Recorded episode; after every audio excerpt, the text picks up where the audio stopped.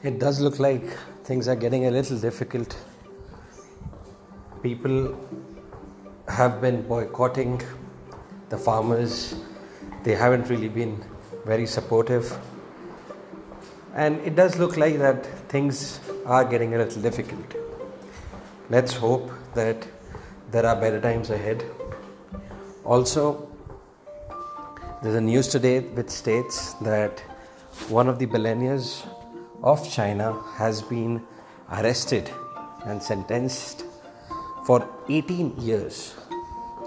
And this has happened because the billionaire happens to be a vocalist and he has said some things against the Chinese government, and now the government has prosecuted him